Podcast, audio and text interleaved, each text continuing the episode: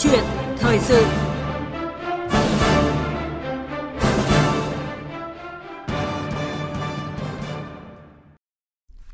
Thưa quý vị, thưa các bạn, trước sự lây lan nguy hiểm của biến thể virus Delta, các quốc gia trên thế giới đang tăng tốc tiêm chủng vaccine COVID-19 và coi đây là biện pháp duy nhất để có thể thoát khỏi vòng xoáy dịch bệnh. Nhưng mà bức tranh tiêm chủng đang có sự phân hóa rất rõ nét giữa một bên là các quốc gia giàu có và sở hữu vaccine, với một bên là các nước nghèo, các nước đang phát triển phải vật lộn tìm kiếm nguồn cung vaccine để khống chế dịch bệnh. Và thậm chí, nhiều người còn dùng hình ảnh một hành tinh, hai thế giới để nói về câu chuyện phân bổ vaccine trên toàn cầu.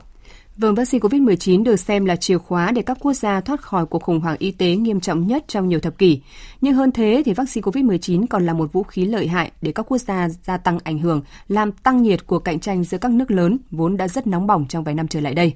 Và một khi các nước lớn vẫn còn cạnh tranh ngoại giao vaccine, thì sự phân bổ vaccine khó có thể đạt tới mục tiêu công bằng như nhiều tổ chức quốc tế kêu gọi.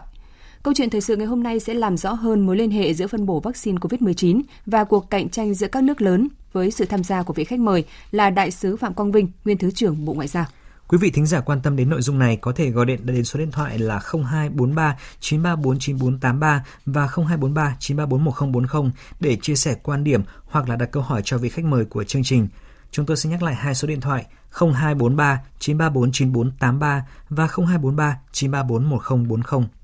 Và bây giờ, xin được mời biên tập viên Thúy Ngọc bắt đầu câu chuyện thời sự. À, vâng, xin cảm ơn biên tập viên Minh Khánh và Hoàng Ân và cảm ơn đại sứ Phạm Quang Vinh đã nhận lời tham gia chương trình hôm nay của chúng tôi ạ. Xin cảm ơn VOV và xin chào quý khán giả. Dạ vâng, à, thưa đại sứ Phạm Quang Vinh, thưa quý vị khán giả, công bằng vaccine là điều mà nhiều tổ chức quốc tế đã đề cập rất là nhiều lần kể từ khi dịch bệnh COVID-19 bùng phát và việc à, Liên Hợp Quốc cho ra đời cơ chế phân phối vaccine COVAX cũng là để thực hiện cái mục tiêu này. Và để bắt đầu câu chuyện của chúng ta về à, phân phối vaccine và cạnh tranh nước lớn thì à, mời ông Phạm Quang Vinh và thính giả cùng theo dõi một số thông tin sau đây. Theo thống kê mới nhất của Quỹ tiền tệ quốc tế IMF thì gần 40% dân số các nền kinh tế phát triển đã được tiêm đủ liều vaccine, trong khi tỷ lệ này ở các nền kinh tế đang nổi là 11%. Chưa nói tới các nước thu nhập thấp, trong số 3,93 tỷ liều vaccine đã được phân phối trên khắp thế giới thì chỉ có khoảng 0,3% trong số đó được tiêm cho những người ở 29 quốc gia thu nhập thấp nhất thế giới, chiếm 9% dân số thế giới. Theo dự kiến thì chương trình COVAX sẽ phân phối 2 tỷ liều vaccine toàn cầu trong năm nay và 1,8 tỷ liều cho 92 nước nghèo hơn vào đầu năm 2022. Tuy nhiên thì tính tới thời điểm này, COVAX mới chỉ phân phối được khoảng 136 triệu liều vaccine COVID-19 Tổ chức Y tế Thế giới WHO khẳng định chính việc vaccine ngừa COVID-19 chưa được phân phối một cách công bằng và hợp lý thì đã khiến thế giới phải chứng kiến làn sóng lây nhiễm và tử vong mới do biến thể Delta.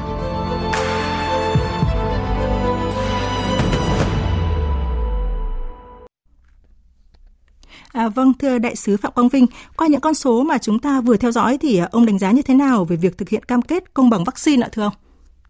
Ờ, trước hết chúng ta cũng phải thấy rằng là đại dịch Covid là cái đại dịch nó lan rất nhanh và rất rộng ở tất cả các nước. Và người ta cũng nhận thức chung rằng là vaccine là cái chìa khóa. À, nhưng hiện nay là cái nguồn vaccine vẫn rất khan hiếm. Khan hiếm ở đây nó có cả cái cái chuyện rằng là năng lực sản xuất là chưa cung cấp đủ với lại nhu cầu. Và cái thứ hai là cái quy chế phân bổ như thế nào. Thực sự đúng là như chúng ta vừa mới điểm lại là có cái tình trạng phân cực về giàu nghèo liên quan đến vaccine. Thế chính vì vậy mục tiêu của các cơ chế liên minh vaccine quốc tế như COVAX là làm sao để có cái nguồn cung công bằng hơn và có thể giúp được cho những cái nước nghèo và nước chậm phát triển hơn. Đây là một cái điểm rất quan trọng trong cái trong cái hợp tác quốc tế lần này. Nhưng nếu chúng ta nhìn rộng ra thì chúng ta phải đẩy cả hai mặt, cả cái mặt là tăng cường cái năng lực sản xuất của của quốc tế lên, làm sao đẩy mạnh cái nguồn cung nó gia tăng và cái thứ hai nữa là tập trung vào cái khâu là là chia sẻ và phân bổ. Ở đây trong cái thời gian vừa qua thì chúng ta cũng đã thấy có một số những cái cải thiện liên quan đến các nước cam kết cho những cái nước nghèo hơn và thiếu cái điều kiện liên quan đến vaccine. Và người ta có một cái nhận thức rất chung rằng cả quốc tế và cả nước cung cấp lẫn nước nhận, đó là thế giới chỉ có thể an toàn nếu tất cả mọi người cũng an toàn. Cho nên cái câu chuyện chia sẻ vaccine chắc chắn người ta sẽ càng ngày càng nhận thức tốt hơn khi mà năng lực sản xuất nó được tốt hơn. Dạ vâng ạ, như ông ờ, Phạm Quang Vinh vừa chia sẻ thì để tăng cường cái việc ờ, à, cung cấp vaccine cho các nước để khống chế dịch bệnh thì phải đẩy cả hai yếu tố đó là tăng cường sản xuất và thứ hai yếu tố thứ hai là chia sẻ. Thế nhưng các chuyên gia cũng cho rằng là những cái vấn đề cốt lõi gây nên sự bất bình đẳng trong tiếp cận vaccine COVID-19 đó là nguồn cung vaccine chỉ nằm trong tay một vài quốc gia với những cái quy định nghiêm ngặt về quyền sở hữu trí tuệ, về bằng sáng chế của các nhà phát triển và bởi thế thì những nước sở hữu nguồn vaccine có lợi thế rất là lớn trong khống chế dịch bệnh và phục hồi kinh tế hậu đại dịch. À, và Trung Quốc, nơi khởi phát của dịch bệnh COVID-19, chính là ví dụ rõ nét nhất. Và chúng tôi kết nối với phóng viên Bích Thuận, thường trú Đài Tiếng Nói Việt Nam tại Trung Quốc để tìm hiểu vấn đề này. À, xin chào chị Bích Thuận ạ. À, vâng, xin chào chị Thúy Ngọc. Xin chào quý vị thính giả. À, thưa chị, à, Trung Quốc là nơi khởi phát dịch bệnh đầu tiên trên thế giới, thế nhưng cũng là một trong những quốc gia đưa vaccine COVID-19 vào tiêm chủng sớm nhất thế giới. Vì vậy mà từ tâm dịch lớn nhất thế giới thì số người mắc COVID-19 tại Trung Quốc hiện lại chưa tới 100.000 và đứng thứ 107 trong số các quốc gia và vùng lãnh thổ. À, vậy những cái con số này cho thấy điều gì ạ thưa chị? À, vâng, đúng như chị nói thì mặc dù cũng như nhiều nước trên thế giới, Trung Quốc đang phải vật lộn với một đợt dịch cộng đồng được mô tả là lây lan rộng nhất và nghiêm trọng nhất sau Vũ Hán do biến thể Delta gây ra. Nhưng rõ ràng là với à, kinh nghiệm dập dịch nhanh và nguồn cung vaccine dồi dào, thì kinh tế nước này vẫn được dự báo là sẽ tiếp tục phục hồi trong nửa cuối năm với tốc độ tăng trưởng khoảng 8%,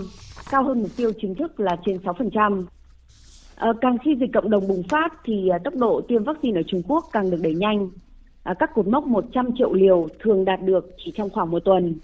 À, kỷ lục mới nhất vừa được thiết lập khi nước này chỉ mất có 4 ngày để nâng tổng số liều tiêm từ 1,6 tỷ liều của ngày 30 tháng 7 lên 1,7 tỷ liều vào ngày à, 3 tháng 8. À, tốc độ à, tiêm nhanh chóng đã khiến hàng loạt các tỉnh thành ở Trung Quốc đạt tỷ lệ tiêm chủng lên tới 80%, mức cần thiết để đạt miễn dịch cộng đồng. Ví dụ như là Bắc Kinh cũng đã có gần 91% số người trên 18 tuổi hoàn thành đủ cả hai mũi tiêm tính đến ngày 20 tháng 7. À, ờ, hiện Trung Quốc đang tăng tốc tiêm chủng cho đối tượng học sinh từ 12 đến 17 tuổi trước khi bước vào năm học mới. À, vaccine của Sinopharm và Sinovac là những loại được sử dụng rộng rãi nhất ở Trung Quốc trong chiến dịch tiêm chủng ở các lứa tuổi. Ở trong đó thì vaccine của Sinopharm đã được phê duyệt sử dụng khẩn cấp hoặc đăng ký lưu hành tại 87 quốc gia, vùng lãnh thổ và tổ chức quốc tế trên thế giới. Hơn 100 quốc gia có nhu cầu mua vaccine của hãng này ở đây cũng là loại vaccine đầu tiên của Trung Quốc được Tổ chức Y tế Thế giới cho phép sử dụng khẩn cấp và được cấp giấy chứng nhận GMP hay tiêu chuẩn thực hành sản xuất tốt của Liên minh châu Âu EU. Hiện nay thì ngoại giao đoàn và người nước ngoài ở Bắc Kinh chủ yếu được tiêm loại vaccine này, trong khi các tiểu vương quốc Ả Rập Thống Nhất vừa trở thành quốc gia đầu tiên trên thế giới ngoài Trung Quốc phê duyệt vaccine của Sinopharm cho đối tượng từ 3 đến 17 tuổi.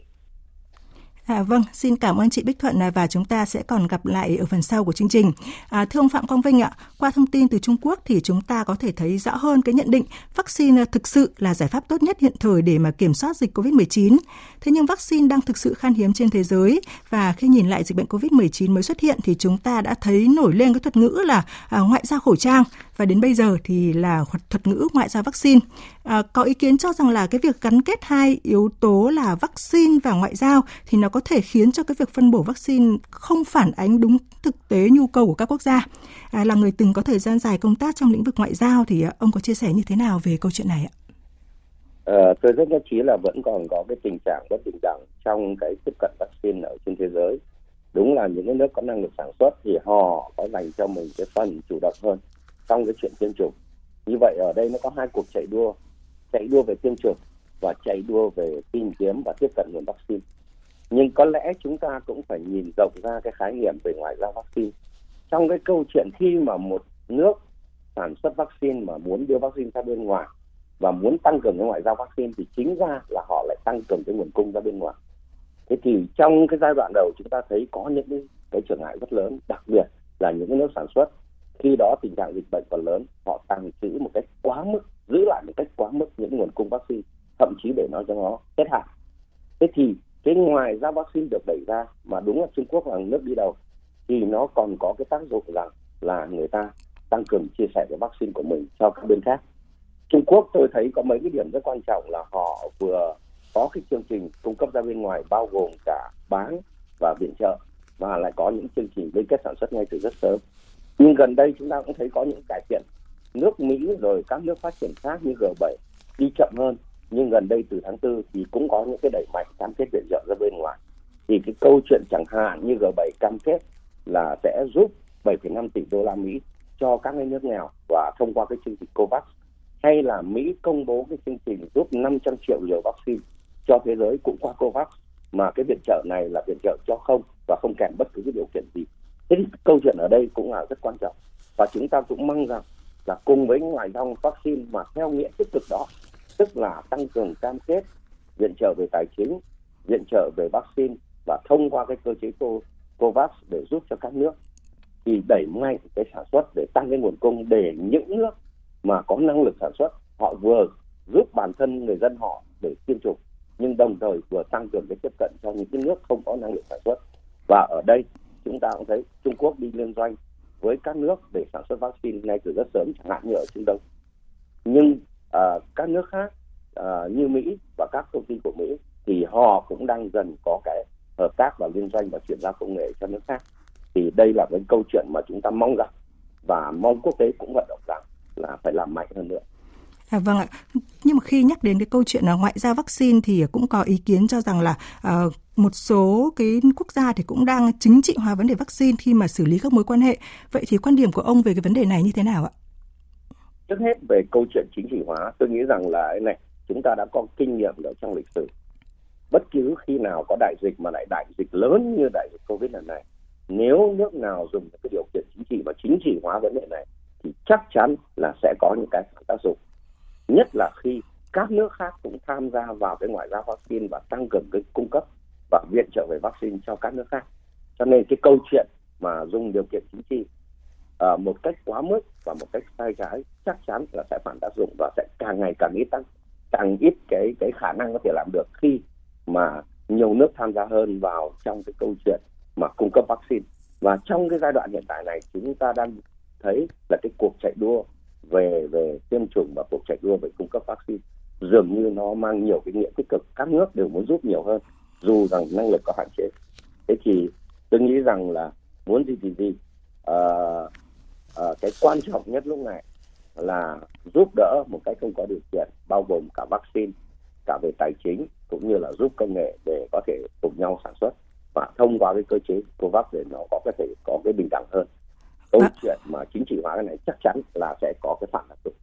À vâng, như vậy là qua chia sẻ của ông thì có thể thấy là cái câu chuyện ngoại giao vaccine, câu chuyện chính trị hóa vaccine thì ở thời điểm này về một cái góc độ nào đó nó vẫn mang cái yếu tố tích cực, nó giúp các quốc gia đẩy cái nguồn vaccine cung cấp ra bên ngoài nhiều hơn thay là bị giam giữ như là cái giai đoạn đầu đúng không ạ? Hiện tại đúng là như vậy. Vâng ạ. À, và vì vậy mà cũng có nhiều người cho rằng là cái việc phân bổ vaccine hiện nay thì nó cũng tạo ra một cái cạnh mặt trận mới cho cái cuộc cạnh tranh giữa các nước lớn. Vậy thì ông đánh giá như thế nào về cái cục diện trên mặt trận này hiện nay ạ?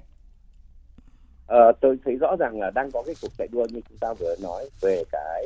uh, cung cấp vaccine về cái viện trợ vaccine cho các nước khác. Đương nhiên trong cái chuyện mà chúng ta nói là ngoại giao vaccine hay là đi giúp các nước khác về vaccine thì nó có hai yếu tố bao giờ người ta cũng có. Một là tăng cường hơn nữa về cái giúp đỡ nhân đạo mà khi các nước đều cần cái thứ hai nữa là thông qua đó để tạo ra hình ảnh và tạo ra cái ảnh hưởng của mình trong cái quan hệ với các nước nhưng nếu cuộc cạnh tranh này mối quan hệ này mà là lành mạnh mà là giúp đỡ nhân đạo thì nó là tốt nó có cả cái mặt tốt của nó. Thế ở đây chúng ta thấy rằng là uh, có một số những động thái tích cực. Uh, chỉ đáng tiếc rằng là nếu các nước lớn mà hợp tác được với nhau thì họ sẽ cùng chung tay với COVAX một cách nó tốt hơn. Nhưng cái cuộc cạnh tranh dù là song phương hay là qua các cơ chế COVAX nó tạo ra cái tăng nguồn cung tăng cái giúp đỡ tài chính tăng cái chuyển giao công nghệ để cùng cùng nhau sản xuất thì là cái điểm tốt cái mặt thứ hai nữa chúng ta cũng phải thấy rằng là thế thì cái điểm này cái cạnh tranh và ganh đua về cái uh, tăng cường ngoại giao vaccine với các nước khác thì nó ảnh hưởng cạnh tranh nước lớn như thế nào? Thì tôi nghĩ rằng là này trong cái cuộc đua mà cung cấp vaccine cho các nước nước nào cung cấp nhiều hơn chất lượng tốt hơn và không áp đặt điều kiện và giúp đỡ các mặt khi các nước đang cần thiết thì sẽ có lợi thế hơn trong cái vị thế quốc tế của mình trong cái quan hệ với các nước nhưng cạnh tranh vaccine sẽ không tạo ra cái cạnh tranh chính trị và địa chiến lược gay gắt hơn giữa các quốc gia. Thế thì như vậy cái câu chuyện mà tranh thủ ảnh hưởng là có nhưng cái câu chuyện mà hai hai ba nước lớn họ cạnh tranh với nhau về địa chiến lược thì nó là cái cọ sát lợi ích khác. Ở đây yeah. dường như có một cái sự song trùng là các nước lớn đều muốn giúp những cái nước khác để có được vaccine và tiêm chủng vượt qua đại dịch. Một là do quan hệ tốt và hai nữa là thế giới chỉ an toàn thì những cái nước xung quanh thì các nước khác trên thế giới đều an toàn. À, vâng, à, và trong cái cuộc cạnh tranh nước lớn mà chúng ta vừa đề cập thì về phân bổ vaccine thì cái lợi thế nó sẽ thuộc về những cái nước mà có thể có tiềm lực để mà sớm sở hữu vaccine với cái khối lượng lớn. Và trong cái cuộc cạnh tranh này thì chúng ta có thể nhận thấy là những cái tên sáng giá nổi lên khá là rõ đó là Trung Quốc hay là Nga hay là Mỹ. Và chúng ta sẽ trở lại với chị Bích Thuận. À, thưa chị ạ à, Trung Quốc đã rất tích cực tài trợ vaccine cho nhiều quốc gia khác trên thế giới. Vậy thì cái bước đi này đã mang lại những cái lợi ích như thế nào cho Trung Quốc ạ thưa chị? À, vâng, trong khi đẩy mạnh tiêm chủng trong nước nhằm thiết lập trường thành miễn dịch, thì Trung Quốc đã không quên viện trợ và xuất khẩu vaccine COVID-19. À, sau khi xúc tiến hỗ trợ vaccine cho nhiều nước qua thỏa thuận thử nghiệm lâm sàng giai đoạn 3, thì các đợt vaccine của Trung Quốc đã liên tục được đưa tới các quốc gia đang phát triển ở châu Mỹ Latin, châu Phi, Đông Nam Á, Nam Á và cả một số quốc gia Trung Đông Âu. À, sở dĩ Trung Quốc nhắm mục tiêu vào các quốc gia có thu nhập thấp và trung bình, bởi đây là những nước bị bỏ lại phía sau trong cuộc chiến giành giật vaccine và có thể gặp khó khăn khi dự trữ vaccine siêu lạnh như là Pfizer. À, theo số liệu mới nhất do Ngoại trưởng Trung Quốc Vương Nghị công bố ngày 3 tháng 8 tại Hội nghị Ngoại trưởng ASEAN Cộng 3, thì đến nay nước này đã cung cấp hơn 750 triệu liều vaccine COVID-19 cho các nước và sẽ tiếp tục cung cấp 110 triệu liều cho cơ chế tiếp cận vaccine toàn cầu COVAX trong 4 tháng tới. À, như chúng ta đã biết thì Bắc Kinh từ lâu vẫn coi việc đóng góp cho hệ thống y tế toàn cầu là cơ hội để nâng cao sức mạnh mềm. Do vậy, việc tích cực viện trợ và xuất khẩu vaccine COVID-19 có lợi cho ngoại giao của Trung Quốc. Sự hỗ trợ các nước thu nhập thấp và trung bình tiếp cận vaccine có thể giúp Trung Quốc nâng cao vị thế trên trường quốc tế. À, ở châu Âu thì Trung Quốc đã cung cấp vaccine cho các nước như là Serbia và Hungary. Đây được coi như một uh, chiến thắng địa chính trị quan trọng ở Trung Âu và Ban Căng, nơi phương Tây, Trung Quốc và Nga đang cạnh tranh để giành ảnh hưởng chính trị và kinh tế. À, vâng, xin cảm ơn chị Bích Thuận. À, và một điểm cầu nữa mà chúng ta sẽ kết nối đó là Nga với phóng viên Anh Tú, thường trú Đài tiếng nói Việt Nam tại Nga. À, xin chào chị Anh Tú ạ. À, xin chào biên tập viên Thúy Ngọc, xin chào quý vị thính giả. À, vâng thưa chị, à, Nga là quốc gia cấp phép vaccine COVID-19 đầu tiên trên thế giới là Sputnik V từ tháng 10, từ ngày 11 tháng 8 năm ngoái. Vậy thì với cái lợi thế đưa vào sử dụng sớm thì vaccine Sputnik V đã được tài trợ và chuyển giao công nghệ cho các nước khác như thế nào ạ thưa chị?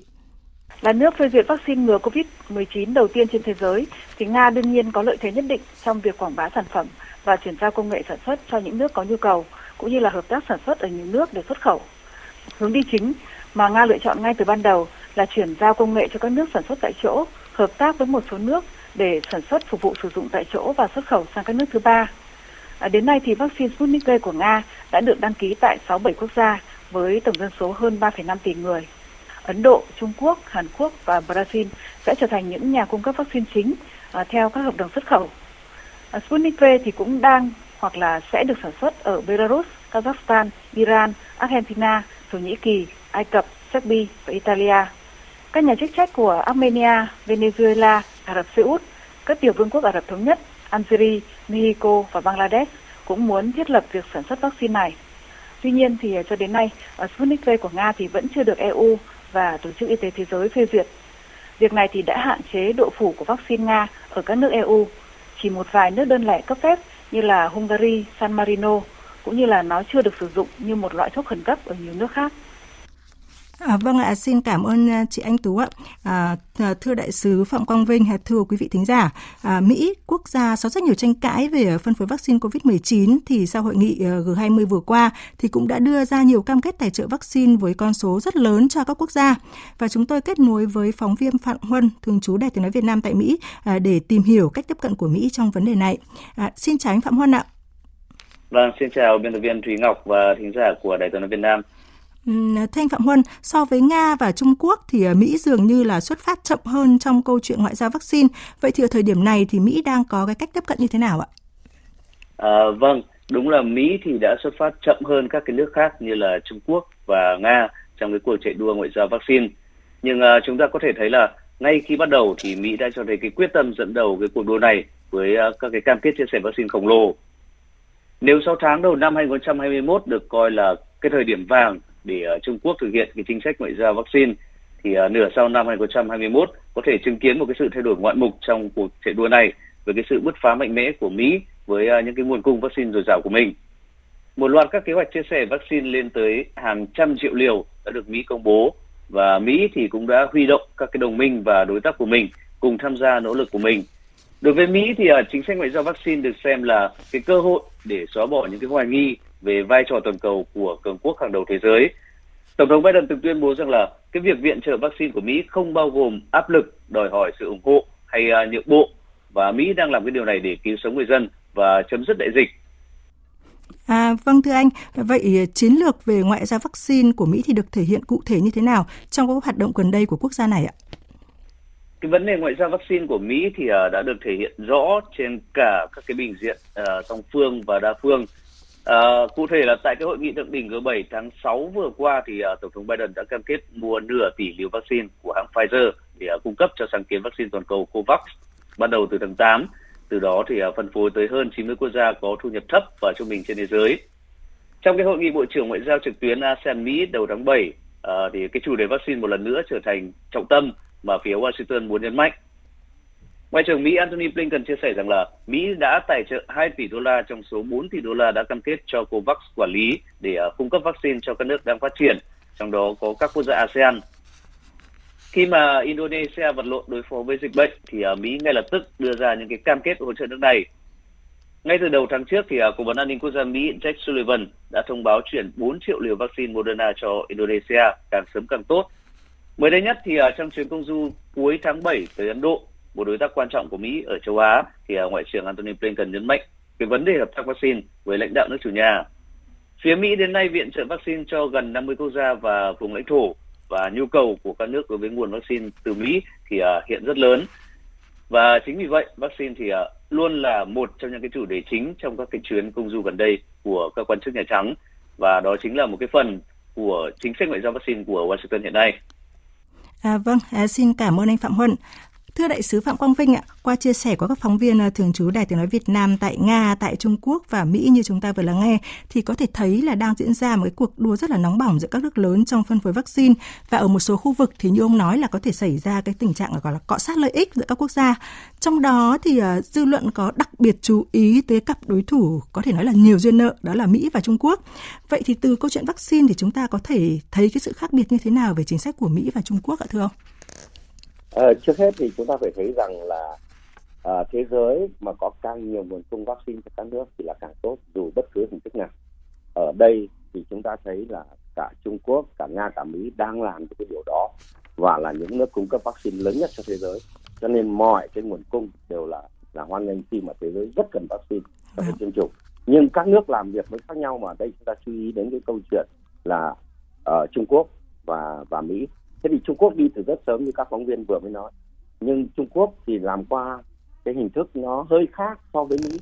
Trung Quốc là thứ nhất là có cái chương trình để cung cấp cho các nước nhưng bao gồm cả bán lẫn viện trợ cho không qua Covax. Thế thì cái bán của Trung Quốc là nhiều hơn và cái tăng cường cái hợp tác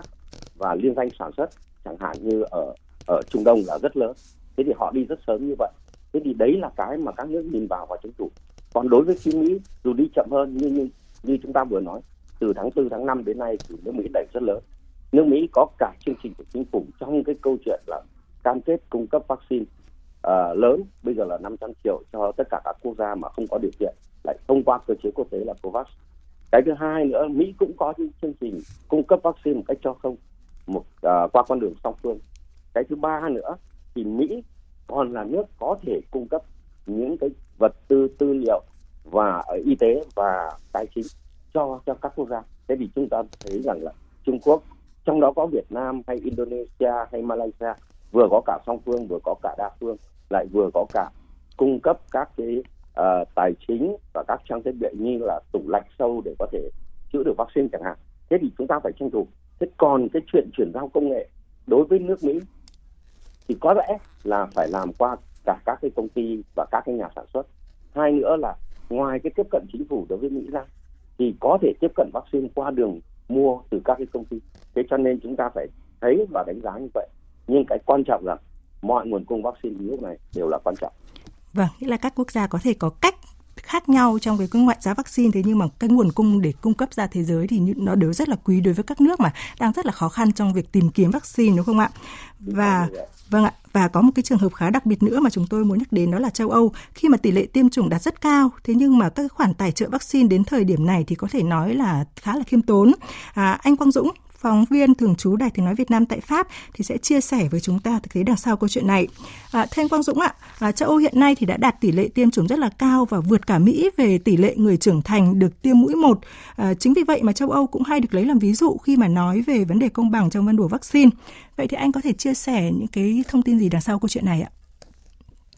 Vâng, đối với Liên minh châu Âu thì chiến lược vaccine ngay từ đầu đã được xây dựng một cách tổng thể cho toàn bộ khối Dạ, từ việc là Ủy ban châu đứng ra đàm phán mua vaccine cho cả 27 nước thành viên cho đến việc là Ủy ban châu sẽ đề ra cơ chế để phân phối. Ngoài ra thì việc cả 27 nước thành viên Liên minh châu cùng đặt mua vaccine thì sẽ giúp khối này được ưu tiên mua những đơn hàng lớn với giá ưu đãi hơn và việc đàm phán các điều khoản pháp lý với các hãng dược phẩm thì cũng sẽ có trọng lượng hơn. Mặc dù thì điều này cũng đã khiến Liên minh châu triển khai việc tiêm vaccine chậm hơn so với Anh, nhưng cho đến nay thì chiến lược này đang phát huy tác dụng còn đối với việc phân phối vaccine trong nội bộ thì vào tháng 1 năm nay thì Liên minh châu đã đề ra một cơ chế phân phối vaccine rất chặt chẽ dựa trên nguyên tắc quan trọng nhất đó là về dân số. Tuy nhiên thì hàng tuần thì các chính phủ, các nước thành viên của Liên minh châu sẽ phải báo cáo hai lần lên Ủy ban châu Âu về việc là đã nhận được bao nhiêu vaccine và nếu như không có nhu cầu dùng loại vaccine nào thì sẽ phải ngay lập tức trả lại cho Ủy ban châu Âu và số liều bị trả lại này thì sẽ được chia đều cho các nước khác. Các nước thì cũng có thể tự đàm phán các hợp đồng riêng rẽ với các hãng dược phẩm, nhưng mà khi đó thì sẽ phải chịu hoàn toàn trách nhiệm pháp lý khi xảy ra sự cố. Tuy nhiên nhìn chung thì chiến dịch tiêm vaccine của châu Âu cho đến nay thì đang diễn ra suôn sẻ. À, vâng, vậy thì uh, trong bối cảnh nhiều quốc gia đang đẩy mạnh cái chiến lược ngoại giao vaccine thì uh, châu Âu xử lý như thế nào giữa cái việc phân bổ vaccine cho các quốc gia trong khối và tài trợ cho các quốc gia khác ạ thưa anh? Liên minh châu thì có khoảng 365 triệu dân trong độ tuổi đủ điều kiện tiêm vaccine và cho đến thời điểm này thì Liên minh châu đã nhận được trên 500 triệu liều vaccine các loại, tức là đủ để tiêm cho 70% dân số trưởng thành. Còn tổng số liều vaccine mà Liên minh châu đã đặt hàng với các hãng dược phẩm thì lên tới khoảng 2,6 tỷ liều. Tuy nhiên, về mặt trợ giúp vaccine cho các nước khác trên thế giới thì Liên minh châu hiện đang thể hiện kém hơn rất nhiều so với các nước như là Mỹ hay là Trung Quốc.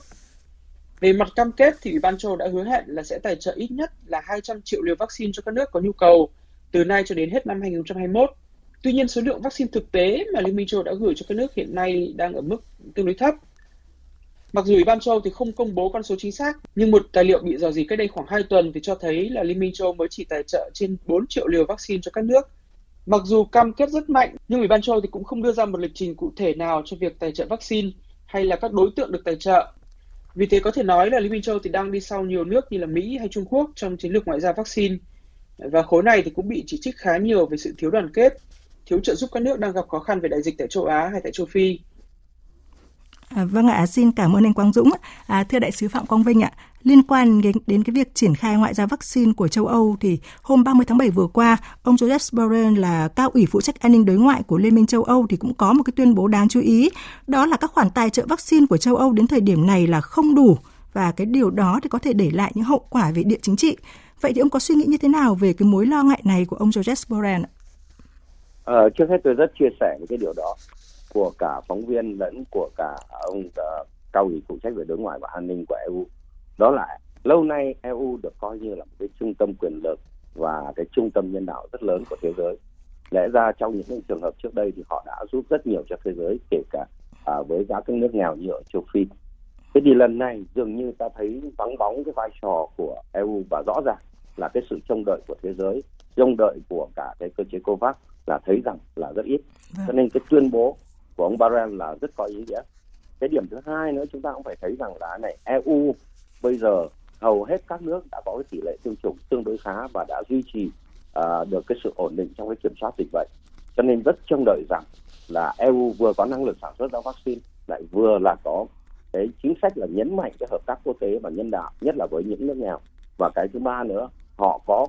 có cái điều kiện tốt hơn trong cái phòng chống dịch để có thể rút ra bên ngoài. Hy vọng rằng là họ sẽ đẩy nhanh nhanh cái này lên và đẩy mạnh hơn cái này lên. Đúng là họ đang đi sau và thấy không, chúng ta thấy vắng bóng cái vai trò của EU vốn có trong các cái hợp tác quốc tế nhân đạo như thế này. Trước đây họ làm rất nhiều, cho nên họ nên tiếp tục làm và nên phát huy cái này. Vâng, có lẽ là dư luận thế giới cũng sẽ chờ đợi là châu Âu trong thời gian tới sẽ có những cái bước tiến ngoạn mục hơn trong cái việc à, à phân phối vaccine cho các quốc gia khác ạ. À, thưa ông, vậy thì trong cái bối cảnh phân bổ vaccine trở thành à, mặt trận mới cho cái cuộc cạnh tranh nước lớn thì theo ông những nước nghèo hơn và cũng là những cái nước đang phải vật lộn để tìm kiếm nguồn cung để khống chế dịch bệnh thì có thể có cái cách tiếp cận như thế nào ạ? Trước hết với nước nghèo và khi mà điều kiện hiện nay chúng ta nhìn thấy là cả cả về cam kết chính trị và năng lực sản xuất vaccine nó có được cải thiện hơn thế thì nước nghèo phải chủ động hơn mà tôi cho rằng có vâng. mấy cái điểm là nước nghèo rất cần cần vaccine là cái điều quan trọng nhất nhưng cần cả hỗ trợ về vật tư y tế lẫn tài chính và đặc biệt là cái sự trợ giúp cả về qua cơ chế quốc tế như COVAX hay qua đường song phương. Thế thì uh, với các nước nghèo tôi cho rằng là cũng có một cái cuộc vận động ngoại giao về vaccine uh, để có thể tiếp cận được tốt hơn với vaccine và những cái năng lực y tế trong cái câu chuyện tiêm chủng và phòng chống đại dịch. Ở đây có mấy cái điểm mà chúng ta cần cần phải chú ý. Một là phải nắm chắc cái chính sách của những cái nước mà có năng lực cung cấp vaccine và cái cơ chế quốc tế để có thể tranh thủ tiếp cận được. Yeah. Thế thì ở đây uh, có những cái sẵn sàng mà chúng ta thấy rõ là chúng ta phải tranh thủ đó là có những cái chương trình của chính phủ nhằm cung cấp cho các cái nước khác về vaccine. Thế thì phải tranh thủ qua con đường song phương để có thể uh, có sự hỗ trợ đó. Hai là phải đăng ký tại cơ chế covax để mình có thể tranh thủ. Uh, đăng ký tại covax bao gồm cả rằng là chúng ta cần vaccine thì chúng ta có thể đóng góp tài chính để có thể thấy rằng trách nhiệm mình có với quốc tế nhưng mình đồng thời là mình cần vaccine. Cái thứ ba nữa là uh, chúng ta tiếp cận và cần nhiều thứ cho nên cũng vận động nhiều thứ vận động về vaccine vận động về vật tư y tế để có thể hỗ trợ cho công cuộc phòng chống uh, dịch bệnh và uh, hỗ, hỗ trợ về mặt tài chính để chúng ta có thể có tiền mua vaccine. Đặc biệt rằng là các nước nghèo phải cùng nhau là uh, yêu cầu các, các nước lớn các nước cung cấp là đóng góp nhiều hơn cho cái cơ chế covax để từ đó có thể phân chia ra cho các nhà các các nước uh, khó khăn khác ở trên thế giới. Một cái điểm chúng ta cũng không thể quên được đó là tiếp cận với các nhà sản xuất. Anh đi mua vaccine anh tiếp cận vaccine anh vừa tiếp cận với chính phủ vừa tiếp cận với các cơ chế quốc tế nhưng đồng thời anh phải tiếp cận uh, qua các cái kênh nhà sản xuất bởi vì rất nhiều hợp đồng mua lớn là thông qua trực tiếp tại các công ty. Vâng. à, cái điểm nữa chúng ta cũng phải thấy nói rằng là đang có nhiều những cái sáng kiến về liên kết sản xuất đang có nhiều cái sáng kiến về chuỗi cung ứng ở khu vực chẳng hạn như Trung Quốc cũng có cái sản xuất với lại uh, Trung Đông nước Mỹ các cái công ty cũng bắt đầu chuyển giao công nghệ mà cái trường hợp vừa rồi giữa Vingroup với lại uh, Arcturus của Mỹ mà họ chuyển giao công nghệ để có thể sản xuất được Việt Nam là những cái mà mà người ta cần tranh thủ. Thế thì như vậy cái câu chuyện ở đây là chúng ta phải có tiếp cận hợp lý cả chính phủ, những cái nhà sản xuất, cả cơ chế COVAX và cả à, bằng nhiều cách khác nhau tức là tiếp cận vaccine theo chương trình chính phủ tiếp cận tài chính và vật tư y tế rồi tiếp cận vào các cái sáng kiến mà có thể liên doanh liên kết để cùng sản xuất được đây là cái câu vâng. chuyện mà các nước các nước uh, nghèo và các nước không sản xuất được vaccine cần phải làm còn vâng. đương nhiên nếu chuyển giao công nghệ và tự mình sản xuất được vaccine thì cái đó rất là quan trọng À, vâng thưa ông, vậy thì bên cạnh cái sự à, chủ động à, của các nước nghèo để, để trong cái hoạt động vận động ngoại giao để tiếp cận các cái nguồn cung vaccine tốt hơn, thì theo ông những các tổ chức đa phương, ví dụ như là tổ chức y tế thế giới, tổ chức thương mại thế giới thì à, có thể thể hiện vai trò như thế nào để tạo ra cái bước chuyển trong phân bổ vaccine thời gian tới ạ? Chắc chắn các tổ chức đa phương thì ngoài hai cái mà chúng ta rất coi trọng, đó là tổ chức y tế thế giới và cái cơ chế về vaccine COVAX của quốc tế là hai cái cực kỳ quan trọng thì vừa rồi nhiều những cái tổ chức quốc tế cùng phối hợp với tổ chức y tế thế giới để ra cái công bố là kêu gọi các nước giàu và các nước có năng lực sản xuất vaccine dành những cái phần lớn hơn cho cái cung cấp vaccine thế giới. Đây là cái câu chuyện rất quan trọng. Và ở đó thì chúng tôi thấy có cái vai trò. Một là nó tạo cái nhận thức chung là anh và thế giới chỉ có thể an toàn khi tất cả mọi người an toàn cho nên cùng phải chung tay.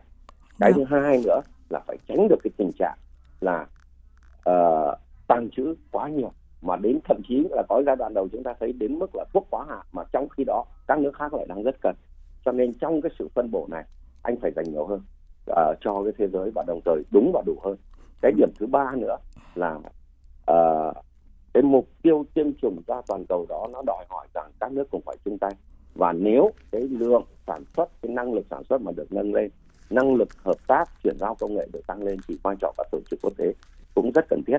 ở đây thì chúng tôi thấy rằng là vai trò của các tổ chức quốc tế nó tạo ra cái nhận thức chung nó tạo ra cái sự vận động để cho tất cả các nước có thể tăng cường hợp tác với nhau. Vâng cả về tiếp cận vaccine lẫn chuyển giao công nghệ sản xuất Vâng ạ, à, xin cảm ơn đại sứ Phạm Quang Vinh. À, thưa quý vị và các bạn, cạnh tranh nước lớn đó là một cái xu thế nổi bật của tình hình địa chính trị thế giới những năm gần đây và đại dịch Covid-19 đang tiếp tục khiến cho cuộc cạnh tranh đó gai gắt hơn. À, trong đó thì vaccine Covid-19 đang trở thành một nhân tố đầy sức nặng. À, các tổ chức hiện đang kêu gọi những nước giàu vượt qua những cái chia rẽ về chính trị để tăng cường chia sẻ vaccine với các nước nghèo hơn, bởi đó là cách để cả thế giới cùng nhau bước qua đại dịch. À, một lần nữa xin cảm ơn đại sứ Phạm Quang Vinh đã tham gia chương trình câu chuyện thời sự hôm nay.